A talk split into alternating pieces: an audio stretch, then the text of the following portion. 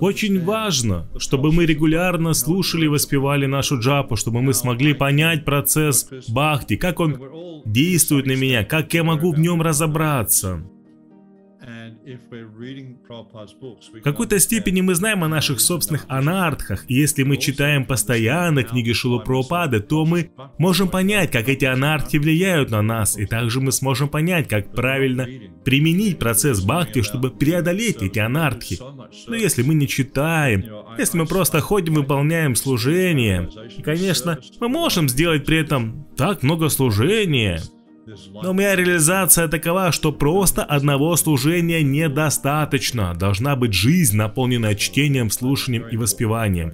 Если у нас нет такой жизни, то тогда это служение становится бременем для нас, обузой. Поэтому очень важно, чтобы преданные читали книги, у них была хорошая садхана, особенно тем, кто пуджарит. Иногда пуджари не может быть вместе с преданными на мангала арати и воспевать вместе с ними свою джапу. Поэтому очень важно, чтобы у преданных была хорошая садхана, хорошая санга, хорошая связь с преданными. Это ключ к процессу бхакти.